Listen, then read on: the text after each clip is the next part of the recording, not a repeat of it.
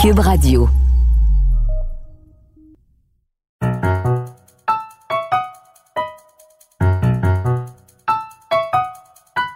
Ici Mathieu Boccoté et bienvenue aux Idées mènent le monde.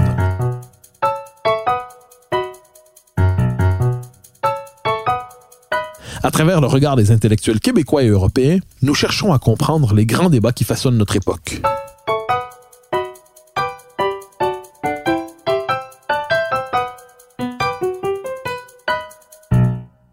La question environnementale est partout présente dans les sociétés occidentales contemporaines tous se demandent de quelle manière sauver la planète. À tout le moins, c'est ainsi que cet enjeu se présente à nous. Il est pourtant infiniment plus complexe et exige une réflexion subtile, nuancée, sur toute une série d'enjeux qui nous échappent et qui se dérobent aux simples injonctions morales. Pour en parler, je reçois Géraldine Vosner, journaliste euh, au point, pardonnez-moi. Bonjour. Bonjour. Alors, question première, toute simple, sur le mode moral, justement. Est-ce qu'aujourd'hui, les sociétés occidentales, et plus largement les êtres humains, ont raison de se dire que la planète est en danger? En danger, euh, oui, elle l'est. Le réchauffement climatique euh, est euh, inévitable, il est déjà enclenché. On sait que quoi qu'on fasse, dans les 40 prochaines années, la température euh, va augmenter sur Terre euh, de telle manière qu'il y aura des conséquences qui sont quasiment déjà inscrites, des conséquences sur l'agriculture, sur, euh, sur les courants marins, sur, sur la biodiversité. Toute la question est de savoir est-ce qu'on arrive à enrayer ce processus pour qu'il ne s'aggrave pas demain? Donc oui, la planète est en danger, mais pas pour tout le monde, euh, ni au même endroit, ni euh, avec la même, euh, la même intensité. Et c'est bien le problème. Alors, je vous relance justement, vous ne dites pas pour tout le monde. Donc, on comprend que certaines sociétés sont plus en danger que d'autres. Quelles sont, par exemple, les sociétés les plus en danger devant ce phénomène et lesquelles sont plutôt à l'abri? Bah, les sociétés les plus en danger sont celles qui sont le plus exposées aux conséquences immédiates d'un réchauffement. Euh, des sociétés côtières, les sociétés euh, qui n'ont pas les moyens, les plus pauvres, euh, de, de réaliser les adaptations nécessaires, qui ne pourront pas construire des digues, déplacer leur ville, euh, les sociétés qui ne, qui ne pourront pas euh, adapter leur agriculture. Euh, et, et, ce sont des poches en fait sur la planète, différents endroits qui vont être effectivement très critiques. Alors, vous nous dites, sur les 40 prochaines années, le mouvement est, à tout le moins inévitable, peut-être même inarrêtable. Sauf à retirer le carbone du ciel. Euh, voilà. Ce qui ne risque pas d'arriver euh, très rapidement. Alors, je vous relance la question. Euh, sur un horizon de 50 ans, sur un horizon d'un siècle, il est possible de renverser cette tendance? Parce qu'on a quelquefois l'impression, lorsqu'on regarde ces débats, qu'il y a parole, parole, parole, mais fondamentalement, le mouvement est inarrêtable. Au mieux, nous pouvons nous adapter à une situation nouvelle, mais nous ne pouvons pas le renverser. Je ne sais pas. Je n'ai pas la réponse à ces questions. Euh, ce que je sais, euh, c'est qu'on peut chercher et qu'on a toujours l'espoir de trouver euh, le moyen d'inverser cette tendance. Euh, ce qu'on peut faire aujourd'hui, euh, c'est effectivement agir euh, pour réduire nos émissions de gaz à effet de serre et idéalement les stopper pour au moins arrêter le processus à un horizon de 50 ans, 100 ans, et ensuite espérer trouver des moyens de l'inverser en développement des puits de carbone, en, euh, vous, vous, riez, mais euh, peut-être trouvant des, technologies qui nous permettraient euh, de, de, retirer ce carbone qui est, qui est, qui est déjà dans l'atmosphère. il y a des pistes qui existent, il s'agirait de les connaître, de les soutenir et de pouvoir euh, choisir euh, les plus prometteux selon les territoires sur lesquels on réside. Alors, euh, ceux qui vous lisent, vous savent très attachés à l'exactitude scientifique, à la rigueur scientifique, mais ce débat se pose souvent en des termes non scientifiques. Je dirais que si je le euh, synthétisais, le résumais d'une certaine manière, on a d'un côté euh, cette idée que la technologie nous sauvera et de l'autre côté que la décroissance nous sauvera. Est-ce que cette alternative, même si, euh, elle semble peut-être exagérée, elle veut dire quelque chose sur les options qui se présentent à nos sociétés? Elle veut évidemment dire quelque chose. Elle montre surtout à quel point le débat a été euh, capté par une partie de de la population, enfin par une par un courant de pensée politique euh, qui euh, n'autorise pas un débat rationnel sur ces questions. Euh, la décroissance peut être une solution. C'est vrai. Euh, mais qu'est-ce que c'est? Qu'est-ce que c'est la voilà, décroissance hein? Est-ce que c'est la décroissance de l'économie? Est-ce que c'est la décroissance de la population? Souvent, il y a derrière euh, chez ceux qui professent ces discours euh, décroissants une idéologie euh, qui ne va pas jusqu'au bout. C'est-à-dire que moins de croissance, bah, c'est avant euh, moins d'hommes c'est finalement cette prolifération des hommes sur la planète qui rend la situation intolérable, inacceptable. C'est vrai que si toute la planète devait vivre à la manière occidentale, on aurait un, problème majeur effectivement et de possible disparition de la planète telle qu'on la connaît. Euh, J'ai oublié le début de la question. Alors, je, je, ben, je vraiment parce que je dis vous, vous abordez ces questions-là de manière scientifique, mais l'esprit public est commandé par deux grandes options, c'est-à-dire décroissance ou la technologie nous sauvera. C'est-à-dire c'est un point de vue assez présent chez les libéraux qui consiste à dire que l'inventivité technologique des sociétés occidentales va faire en sorte qu'on va trouver le moyen de traverser cette crise qu'on ne doit pas dramatiser à outrance. J'aime pas cette opposition en fait parce qu'elle fait dire Donc, à la correspond science. à la réalité ou non? Non, parce qu'elle elle, elle, elle, euh, elle postule que la science est quelque chose qu'elle n'est pas. Euh, la science, c'est tout simplement euh, un moyen de décrire le monde tel qu'il est pour éventuellement pouvoir prendre euh, des décisions, pouvoir agir. Ça n'est qu'un moyen, ça n'est pas une fin.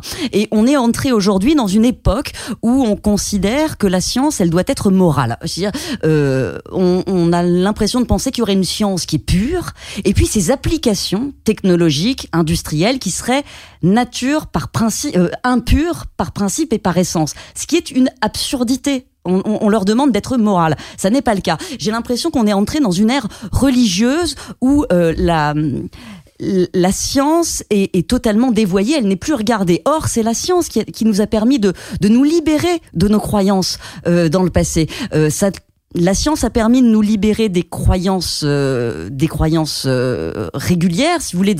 De, le, le monde n'a pas été créé il y a 2000 ans en 7 jours. Elle a permis ensuite de nous libérer des croyances séculières, de des grandes idéologie raciale nazie euh, de, ou, communiste qui, qui voulaient tordre la réalité pour qu'elle colle à leur idéologie. Et puis aujourd'hui, j'ai le sentiment qu'on est face à une nouvelle religion, une nouvelle croyance euh, qui a créé ce mythe de la nature bienveillante euh, que l'homme aurait souillé et qu'il qu'il faudrait rétablir. C'est un mythe. La nature n'a jamais été bienveillante. L'homme a toujours interagi avec elle. Il l'a toujours combattu pour pour vivre et pour survivre. Et ce qu'il faudrait trouver, c'est une manière de nouvelle forme de cohabitation euh, qui implique effectivement la science, euh, parce que on a besoin de la science pour dompter la nature et rendre cette cohabitation acceptable pour euh, l'humanité. Alors, vous utilisez un terme très important, vous parlez de religion. Il y a effectivement aujourd'hui, à travers la mère Gaïa, hein, par exemple, on peut parler ici, la planète avec laquelle on devrait se réconcilier dans une espèce de tout cosmique, tout organique, eh bien, il y a tout un discours empreint de religiosité par rapport à la planète. La question que je poserais, c'est tout simplement, au XXe siècle, on a vu les énergies religieuses, après leur euh, l'effondrement des religions traditionnelles, se porter vers les idéologies, euh, le communisme, et ainsi de suite. Comment expliquer que ça aboutisse aujourd'hui dans l'environnement, dans l'écologisme? Ben, Vous avez finalement la rencontre de deux courants. Une philosophie euh, réactionnaire euh, reprise des années 70 hein, par des mouvements anticapitalistes, écologistes, euh, qui vouent un, culte au naturel par opposition à... Au synthétique qui serait intrinsèquement mauvais. Et ça, ça rencontre des sociétés en quête de sens qui sont euh, repues. Nous n'avons plus à nous battre pour notre subsistance euh, et nous sommes finalement dépassés par la complexité euh, du monde.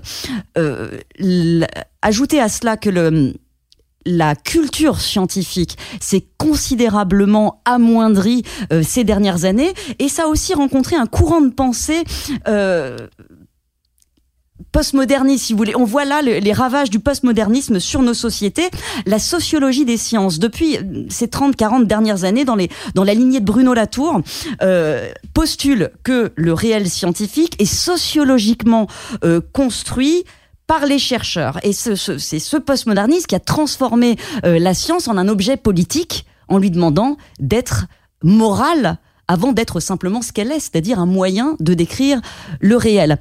Partant, on va décider dans ces sociétés occidentales que si la science ne colle pas à notre idéologie, à ce qu'on veut lui faire dire, eh ben c'est que la science est mauvaise, qu'elle est dévoyée, qu'elle est instrumentalisée. Si vous voulez, euh, j'ai parlé de la religion écolo, mais il y a aussi les religions complotistes. Elles ont la même racine euh, aujourd'hui. C'est que on, ce qu'on ne comprend pas, ce que la science euh, nous dit et qui irait à l'encontre de ces idéologies-là euh, est nécessairement dévoyé ou tronqué ou euh, ou, ou achetés par euh, des puissances malveillantes qui sont les puissances de l'argent. Derrière, vous avez ce terreau euh, idéologique qui est issu des années 70, qui est globalement un terreau euh, anticapitaliste. Alors, vous avez dit le mot très important, religion. Vous avez parlé d'un retour à la nature pour certains. Et tout ça peut sembler assez théorique jusqu'à ce qu'on touche à la vie concrète de nos contemporains. Le bio. Alors, c'est un terme qui est... euh, Alors, vous écrivez de temps en temps sur cette question. On peut vous lire même sur Twitter. Ceux qui vous suivent voient que vous êtes ca- capable de piquer sur cette question. Est-ce qu'aujourd'hui, la quête, la fascination, le désir du bio d'une manière ou de l'autre, alors, qu'est-ce que ça recouvre comme terme? Qu'est-ce que ça recouvre comme concept? Qu'est-ce que ça recouvre comme label? Est-ce que le désir du fameux bio, ça correspond à cette volonté qu'ont chacun individuellement de trouver une forme de réponse à la crise globale dans sa, dans, dans sa vie individuelle, dans sa manière de mener son existence? Ben, il faut se rappeler qu'est-ce que c'est qu'on appelle le bio. Euh, L'agriculture biologique, euh, c'est s'interdire d'utiliser des produits de synthèse. Hein, C'est-à-dire qu'on va prendre une molécule naturelle euh, pour pour pas pour lutter contre les maladies des plantes, on va juste s'interdire de prendre une, une molécule, la même, hein, mais qui a été créée artificiellement par de la chimie. L'idée derrière, c'est de préserver l'environnement.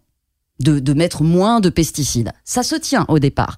Simplement ça, ça ne fonctionnait pas du tout pour euh, parce que genre, la conséquence du bio, c'est que euh, les rendements agricoles sont moindres, de 20% à 50% pour les céréales.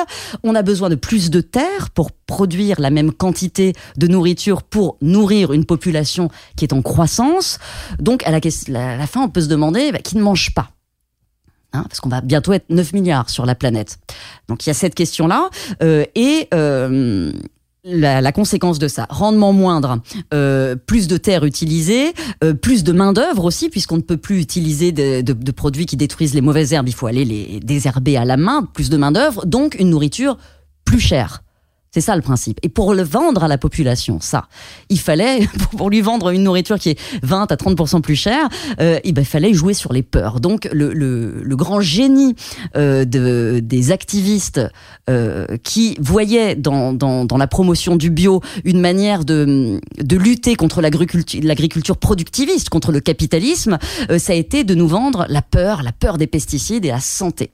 Or, aujourd'hui, rien scientifiquement ne vient soutenir euh, l'assertion que euh, la nourriture bio serait meilleure pour la santé.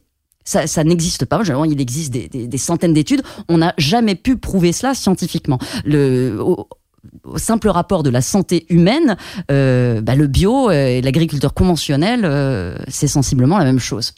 Mais d'où vient alors la passion de nos contemporains? Je vous, je vous soumets une hypothèse, vous me dites ce que vous en pensez. Chacun veut participer à la lutte contre les changements climatiques, chacun veut sauver la planète, et une manière de le faire, c'est consommer bio, tout simplement. C'est une manière de soulager la conscience à travers ses choix de consommation. Est-ce qu'il y a un peu de ça là-dedans? Il y a, pas ça pour tout le monde. Il y a un peu de ça parce que c'est aussi une manière pour une élite bourgeoise euh, de se distinguer euh, du commun. C'est-à-dire que euh, elle a les moyens de d'acheter une nourriture plus chère et qui lui offre un surcroît de moralité par rapport au commun, si vous voulez. Donc, euh, ça, c'est des, vieilles tendances, alors que le peuple, euh, lui, il a quand même toujours envie de manger de sa viande. Si vous voulez, vous, voyez cette euh, nouvelle distinction sociale et de manger bio. Mais c'est très très loin d'être une majorité. Alors, je vous relance l'autre axe. Alors là, on vient de parler de la question des comportements individuels des uns des autres.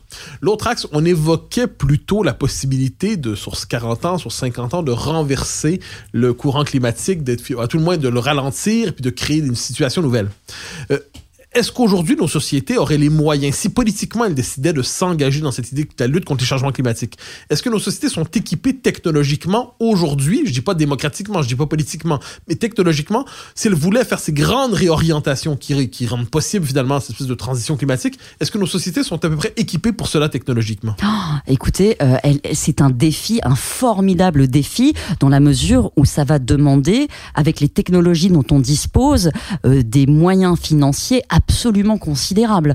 Euh, les, les moyens dont on dispose, ils sont pas légion, ils sont typiquement de, de faire une agriculture un peu plus intensive, c'est-à-dire de, de, de produire plus sur moins de terre pour multiplier les puits de carbone, les captations euh, de carbone.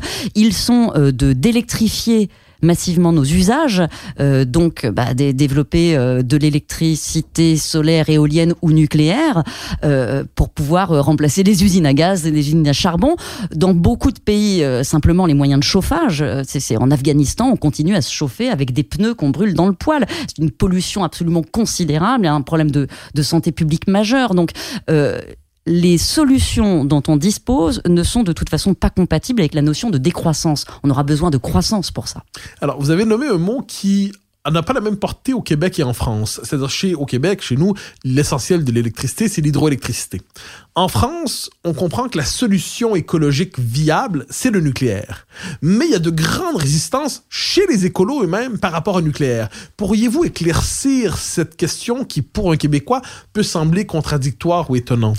Mais c'est la distinction qu'il faut faire, et je pense qu'elle est vraiment nécessaire aujourd'hui, entre les écologues, qui sont des scientifiques et qui s'inquiètent et se préoccupent réellement d'écologie et de réchauffement climatique, et l'écologie politique, qui est un courant euh, de pensée qui ne repose pas sur la préoccupation du climat en, premier lieu. Euh, les écologistes euh, dans le monde occidental, le mouvement s'est créé par opposition au nucléaire militaire d'abord, civil ensuite, parce que l'énergie nucléaire, c'était une électricité abondante, peu chère, qui soutenait le modèle capitaliste et productiviste. Donc on était contre.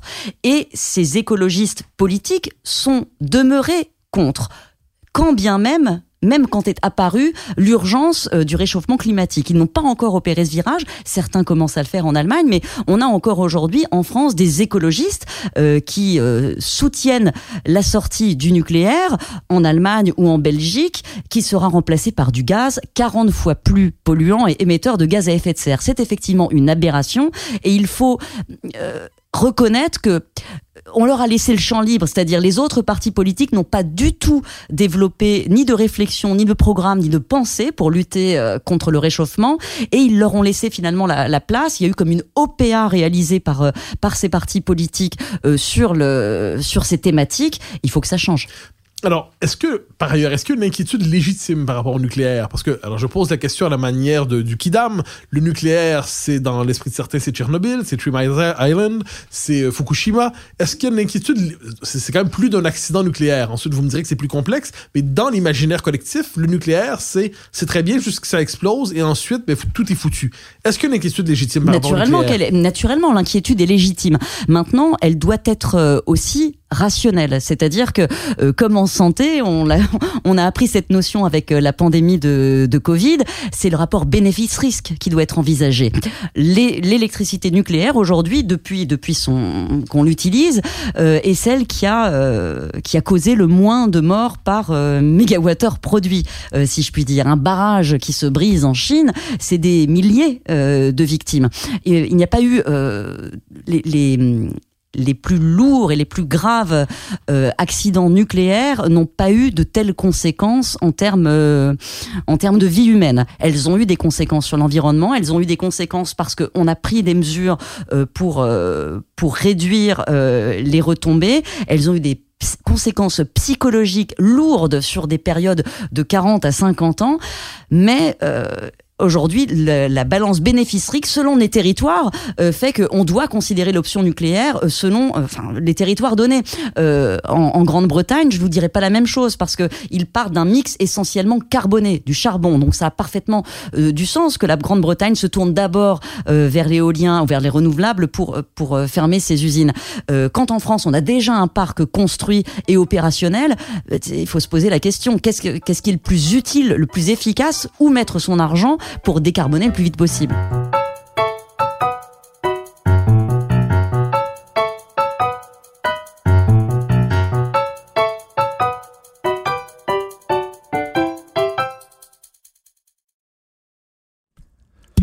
Imaginez ça, un podcast, un balado où les animateurs ne font que boire du vin,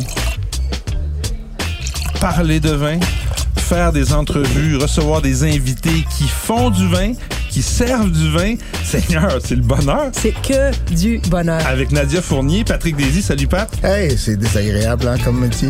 Ah, je te dis. c'est ça. À chaque semaine, le balado des méchants raisins, une production Cube Radio, disponible sur cube.ca et sur l'application Cube.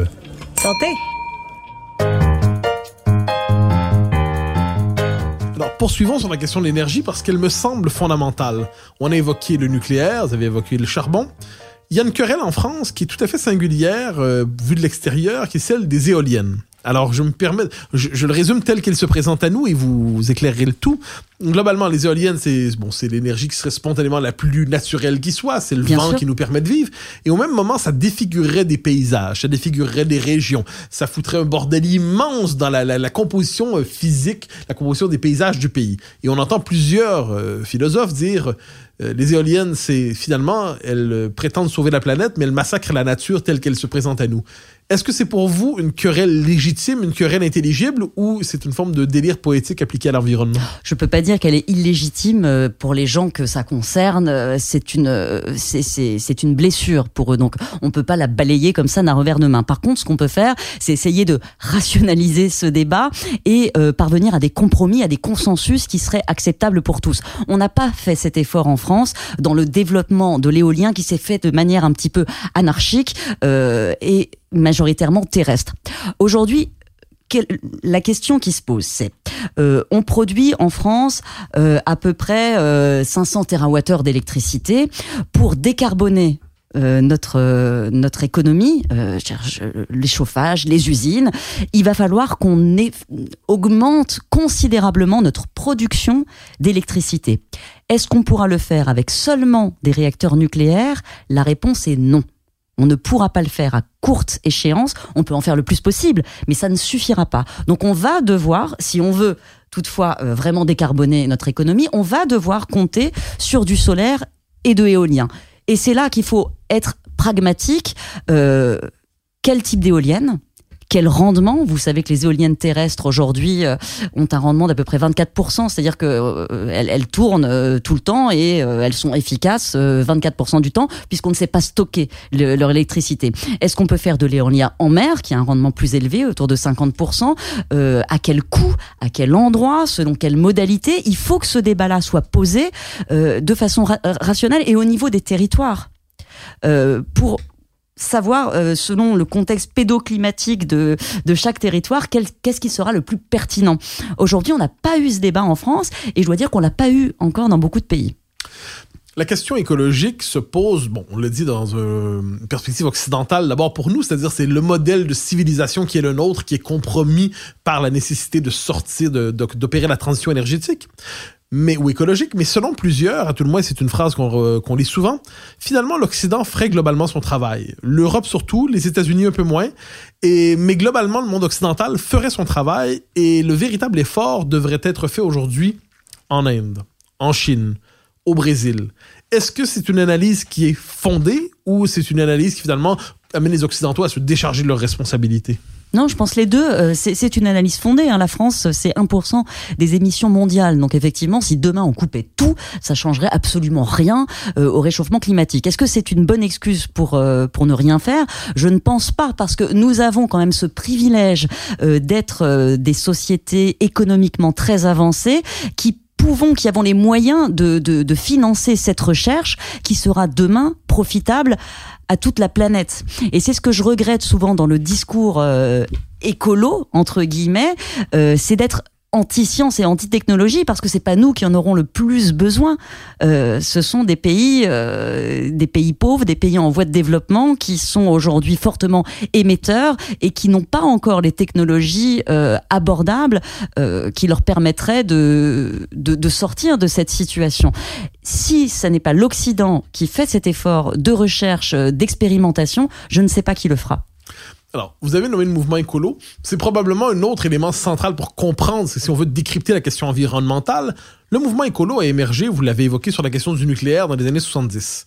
Aujourd'hui, pour plusieurs, il se présente, c'est l'image souvent utilisée de la pastèque, c'est-à-dire euh, vert à l'extérieur, rouge à l'intérieur. Les écolos parlent d'écologie, mais fondamentalement, ce n'est pas ce qui les passionne. Est-ce qu'on peut dire qu'à certains égards, le mouvement écologiste canalise vers la passion environnementale une partie des inquiétudes populaires, mais se préoccupe finalement d'autre chose, une forme de d'aversion vers le monde occidental, capitaliste, scientifique, Ah, ben, technologique, a- et ainsi de suite? Il y a un an- anticapitalisme euh, fondateur qui, qui perdure. Et il perd en efficacité parce que cet anti- anticapitalisme ne répond plus euh, aux enjeux actuels et même euh, peut-être un frein, il peut être bloquant. On a évoqué le nucléaire, euh, c'est parfaitement bloquant en Belgique ou en Allemagne quand on décide de fermer des centrales pour réouvrir des centrales au, gaz. C'est quand même une aberration. Euh, c'est bloquant quand euh, il conduit à, à, à arrêter la recherche. Euh, le, le- je pense à Emmanuel Charpentier qui a eu le prix Nobel l'an dernier pour sa technique de ciseaux moléculaires. On lui a octroyé le prix Nobel. On parle de, de ce que ça peut euh, avoir comme bienfait pour la santé, mais on interdit ces applications en agriculture parce que euh, l'application de ces techniques euh, à l'agriculture, qui permettrait de créer des plantes qui résistent à la sécheresse, qui, qui n'ont plus besoin de pesticides parce qu'elles elles résistent à certains ravageurs, à certaines maladies, on se l'interdit en Europe parce que ce, serait des OGM et ça on, on se l'interdit par idéologie. Rien scientifiquement ne permet de, dire qu'il y a le moindre danger. On s'est mis dans les mains d'un principe hallucinant en Europe particulièrement, qui est le principe de précaution. Euh, on, a voulu inscrire dans la Constitution euh, cette règle que il ne faut pas attendre d'avoir obtenu des preuves scientifiques euh, pour prendre des mesures de sauvegarde de l'environnement. Et ça, c'est l'une des plus grandes victoires des mouvements écolos décroissants et anticapitalistes de l'époque, euh, qui, qui ont, grâce à cela, réussi à bloquer un nombre considérable de développements technologiques qui aujourd'hui se font, et Dieu merci, ils continuent à se faire, en Inde, en Chine, aux États-Unis, au Canada. Alors, vous avez nommé ces trois lettres qui font peur, mais terriblement peur, OGM. Alors, pourriez-vous, euh, on revient sur la simple dimension d'explication, comment comprendre cette inquiétude liée aux OGM, ce terme qui aujourd'hui a presque une capacité d'épouvante pour une partie de la population Comment expliquer la querelle des OGM et surtout la peur qu'ils représentent? Là, c'est l'une des plus grandes aberrations de l'époque. Euh, et ce- c'est un magnifique combat d'ailleurs pour les gens euh, rationnels et qui se préoccupent un peu euh, du devenir de l'humanité.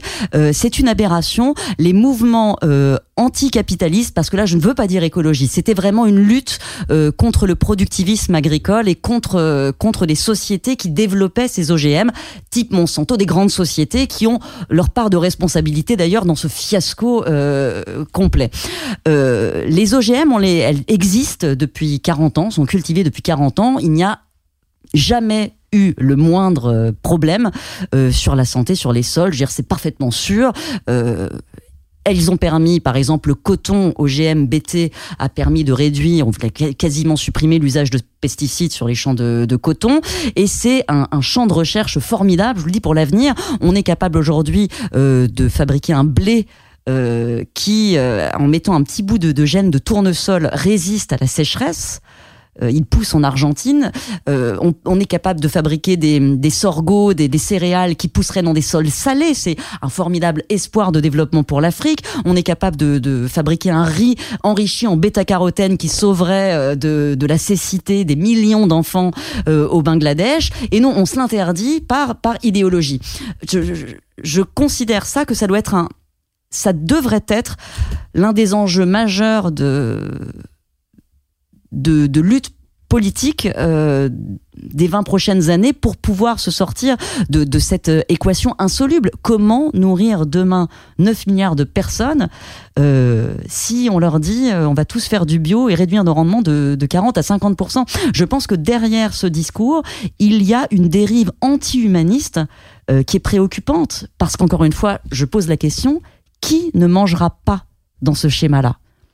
Nous, en Occident, on aura à manger. On fait partie de ces pays privilégiés, le Canada aussi, qui sont exportateurs nets euh, de, de céréales, de, de nourriture. Si demain, euh, les Canadiens vous dites, nous, on arrête de produire pour la terre entière, on garde que pour nous, et en faisant du bio partout. Et si l'Europe dit la même chose, l'Afrique, littéralement, meurt de faim. Faut en être conscient. Alors, j'insiste sur la question de même, comment expliquer la peur autour des OGM Parce que manifestement, dans la population, elle s'est diffusée. Cette peur a été euh, instrumentalisée et fabriquée euh, par des activistes euh, qui ont, euh, qui ont produit des études euh, fausses qui étaient fausses. On se souvient de cette une. pourquoi la fabrique-t-il? C'est-à-dire, à l'origine de cela, il y a une inquiétude, il y a un doute, il y a un scepticisme. Il faut créer la peur. Mais pourquoi la crée-t-il? Il faut créer la peur pour que les gens ne consomment plus, pour que l'opinion se rebelle refuse de consommer euh, des aliments issus des, des OGM. C'était quelque chose qui a été parfaitement fabriqué. On se souvient de cette une du Nouvel Obs- Observateur en 2010 avec qui montrait une photo euh, de rats avec des, des tumeurs monstrueuses. C'était oui, les, les OGM sont des poisons. Ça, ça a lancé réellement le, la lutte. Ça, ça a été un, un électrochoc mondial. Il s'est avéré que cette étude était parfaitement fausse, une étude du professeur Giléric Serralini. Il avait choisi des rats qui développent naturellement des tumeurs. Il a, euh, ça a coûté d'ailleurs 15 millions d'euros à la Commission européenne de refaire toutes les études pour pouvoir le prouver. Il n'y avait aucun fondement à cela, mais ça a pris. Et ça a d'autant mieux pris euh, que les intérêts des, des anti-OGM, politiques ont rencontré les intérêts mercantiles de la grande distribution. Euh, Carrefour et Auchan avaient financé cette étude, cette étude précise, parce que juste derrière, ça leur a permis de développer une gamme de produits étiquetés sans OGM euh, qu'ils ont pu vous vendre 30 à 40% plus cher. Et il faut être conscient aussi qu'aujourd'hui, dans la grande distribution, les seuls produits qui vous permettent de faire des marges, eh ben, c'est le sans OGM, sans nitrite, bio, euh, des marques différenciantes. Donc, quand, quand l'intérêt de la grande distribution et du big business rencontre les intérêts politiques d'activistes, c'est une espèce de rouleau compresseur euh, et la raison n'a quasiment euh, plus aucune chance de, de l'emporter. Mais je reviens avec cette dimension. Vous parlez des intérêts des activistes. Alors, les activistes, donc on- qu'on suppose qu'ils ne sont pas euh, commandés par l'argent, ne sont pas commandés par la finance exclusivement, ils ont les motivations idéologiques. Quel est l'arrière-fond idéologique qui les amène à dire OGM, danger, pas bon? L'arrière-fond idéologique, c'est euh, il y a un péché originel, enfin un péché originel. Euh, c'est encore une fois cette euh, cette confusion qu'on fait entre la science et ses applications. Ce qu'il visait, c'était la société qui avait fabriqué ce premier OGM, qui était euh, la société Monsanto, et c'était un OGM qui résistait au glyphosate parce que ça permettait en fait de, de, planter vos, vos, vos, rangs de maïs et d'arroser, euh, de désherber en mettant du glyphosate, y compris sur le maïs, puisque le maïs allait y résister. Donc c'était un modèle, c'est vrai, qui était assez euh, assez terrible. Ça a eu énormément de succès auprès des agriculteurs parce que c'était extrêmement pratique, c'était peu onéreux. S'est répandu très vite et il y avait un monopole de la société Monsanto qui est quand même pas une société très engageante, qui a des pratiques euh, assez sordides à l'époque et on a pris ça pour pour détruire en fait ce cette multinationale. Mais on n'a pas pensé derrière que les OGM, c'est pas une marque. Le quand je vous parlais du, du riz doré, euh, c'est un riz qui est développé par la recherche publique. Le, le blé résistant à la sécheresse qu'on vient de, de mettre au point, qui pousse, ça y est, en Argentine, euh, a été développé par la recherche publique ar- argentine en, en association avec euh, des petits producteurs. Donc, euh, il, il ne faut pas s'interdire une une technologie scientifique. Par contre, il faut poser la question des brevets, de l'utilisation. Là, oui, bien sûr, il faut en discuter. Mais euh, ça devrait être une, discussion ouverte, rationnelle et politique. Alors, tout cela nous conduit à une question que vous évoquez à plusieurs reprises, celle de l'éducation scientifique. Vous avez vous avez évoqué l'idée que finalement, il y a une baisse de culture scientifique dans la population. Est-ce vraiment le cas? Et si tel est le cas, que serait une culture scientifique adaptée à notre temps? Écoutez, c'est le cas. euh, Toutes les études PISA le montrent. Euh, C'est encore plus préoccupant en France. On est dans tous les classements internationaux, avant-dernier de tous les pays de l'OCDE. Donc oui, il y a une perte de la culture, scientifique euh, majeure. Là aussi, aussi préoccupant, c'est que c'est pas le cas partout, et notamment en Chine. Quand la Chine forme euh, un million d'ingénieurs par an, la France, elle en forme 30 000, et pas du meilleur niveau. Donc, il, faut se poser la question de comment on, résiste demain et comment on, s'adapte le mieux dans ce, dans ce nouvel écosystème, dans ce nouvel univers. Euh, Qu'est-ce que vous me demandez Quelle serait une culture Oui, une scientifique? culture scientifique adaptée pour notre temps, parce que globalement, globalement, il y a l'éducation scientifique de base au primaire, au secondaire, je dis en elle est, elle, est, elle est manifestement défaillante, cette Eh ben culture voilà, mais scientifique qui- de donc, base. si on décidait de poser les bases d'une culture scientifique adaptée à notre temps, supposant même qu'elle est non seulement nécessaire à l'intelligence, mais peut-être même à l'exercice de ses compétences civiques. Bien sûr. Alors voilà, donc quelles seraient les bases d'une culture scientifique, non pas pour de grands scientifiques, mais pour que le commun des mortels soit à peu près formé correctement pour comprendre les enjeux qui se posent à nous aujourd'hui Je pense qu'il faut renforcer évidemment euh, les heures de maths, de physique, de, de sciences naturelles. Ça, c'est une évidence, mais ça ne suffirait pas. Voilà. Euh, il faut. On, on a dérivé vers un enseignement qui est un petit peu à la carte et qui oublie euh, ses fondamentaux. On n'a plus la réflexivité, la réflexivité. C'est correct, Oui, nécessaire euh, pour se penser soi-même. Je vais prendre un, un- un exemple tout bête, mais euh, euh, étudier le latin ou étudier le grec, c'est comprendre qu'un jour, il y a des gens qui parlaient ce qu'on appelle des langues mortes et que ces langues étaient vivantes. Étudier euh, les religions des Grecs, euh, ça nous permet de comprendre que à d'autres époques, des gens ont eu d'autres croyances que celles que nous avons aujourd'hui. Ça permet de nous détacher de nos propres croyances et de, et de, de mieux les comprendre, de comprendre ce qui fait le fondement de notre propre pensée. Ça me semble fondamental pour avoir euh, eh ben, ce recul nécessaire et une analyse correcte de la situation et se détacher des idéologies. Alors, mais je- dans les temps présents, c'est-à-dire, j'imagine aujourd'hui, je je vous place dans la situation de professeur, euh, ministre de l'Éducation. Ah, Vous, prenez la place de Jean-Michel Blanquer. Et Oh, vous c'est avez, ambitieux ça. Ah ben quand même, quand même, on essaie, on essaie, et on vous dit, vous avez la possibilité de réformer fondamentalement le programme scolaire pour faire en sorte que sur 10 ans, sur 15 ans, sur 30 ans, à tout le moins, la culture scientifique reprenne ses droits dans la culture générale. Parce que quelquefois, on la sépare un peu. Culture générale, c'est littérature, histoire, géographie, droit, et culture scientifique, c'est autre chose. Qu'est-ce que vous placeriez au programme Alors moi, en premier, je commence par changer la formation des maîtres avant de changer le programme.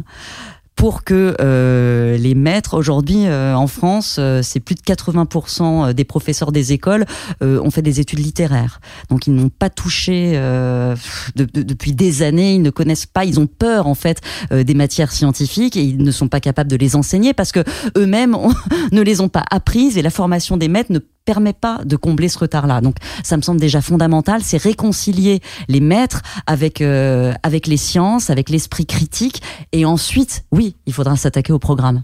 Alors, nous avons le temps d'une dernière question euh, qui touche particulièrement la France, je crois, bien qu'elle ne soit pas étrangère aussi au Québec et aux autres sociétés occidentales.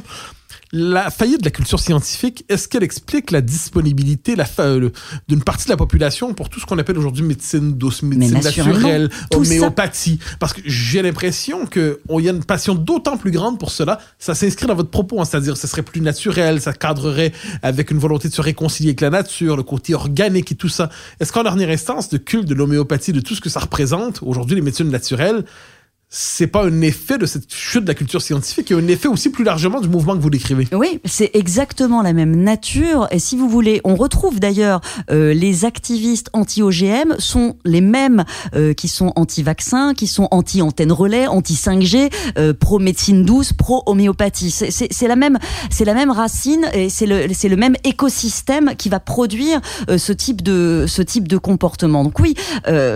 Il y a euh, un manque de, de culture scientifique évident. Il y a eu aussi, il faut le reconnaître, euh, des dérives. Euh, ça, ça, ça se couple avec une grande perte de confiance dans les autorités, les autorités scientifiques, euh, que ces mouvements écolos ont d'ailleurs entretenu. Euh, C'est-à-dire que suite à des accidents nucléaires, euh, les autorités ont mal communiqué mal expliqué, parfois caché des choses, ce qui a permis à des mouvements activistes de le dénoncer, de l'amplifier, euh, de remettre en cause finalement euh, la parole, euh, la parole scientifique ou celle des autorités. La, crise du, du Covid nous a offert pour ça des, des exemples, des exemples fascinants. C'est-à-dire que on a cru en France les élucubrations d'un professeur Raoult et on a été la, risée de la planète entière. Dans aucun autre pays, une parole aussi aussi scientifiquement fausse euh, n'aurait pu trouver euh, un tel écho.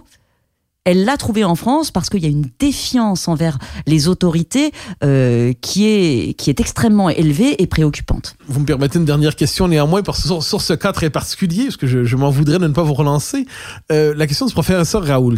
Alors, vu de loin, effectivement, il y avait quelque chose là-dedans de très français, mais est-ce qu'il n'y avait pas aussi cette idée euh, qui était que dans une crise comme celle-là, celui qui a les idées les plus étonnantes, les plus transgressives, les plus extérieures au consensus, est peut-être en train de voir quelque chose qui échappe aux autres?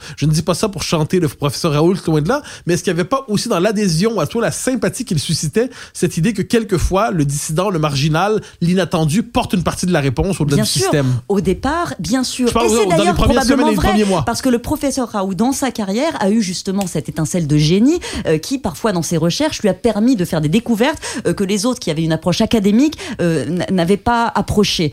Il y a eu ça, mais à un moment, Oui. la, la méthode scientifique est là pour ça. Il, il faut, il faut se tenir aux faits. Et les publications, même les, les toutes premières publications, euh, n'importe qui, les lisant, voyait tout de suite que, que, son, que son idée ne fonctionnait pas. Quand, quand vous êtes obligé d'extraire de vos résultats les gens qui sont morts pour faire croire qu'en fait ça marche, c'est quand même problématique. Il s'était laissé bluffer par sa propre intuition? Non, je pense par lui-même, par... euh, Le sentiment de son c'est un dévoiement euh, et par par cette espèce de relativisme euh, bien qu'on a décrit, c'est-à-dire que il a décrété dans une interview, euh, je me souviens au journal Le Monde, euh, que euh, que la, la méthode scientifique euh, n'était peut-être pas la bonne puisqu'elle contredisait euh, ses propres résultats. Ah oui, quand même. C'était quand même fort. Donc voilà, mais des, des, des scientifiques dévoyés, c'est pas, c'est, c'est pas, enfin ça arrive assez fréquemment. C'est pas une nouveauté. Euh, ce qui est anormal, c'est qu'il leur donne une tribune. Euh, ce qui est anormal, c'est que un homme tout seul ait la même audience que 1500 autres qui disent le fait inverse comme s'ils étaient sur un pied d'égalité. Il y a un consensus en science et c'est quand même le consensus qui doit l'emporter. Ah, mais pour ce rappel à la raison, Géraldine Vosner, je vous remercie infiniment pour votre passage aux idées de le monde. Merci à vous.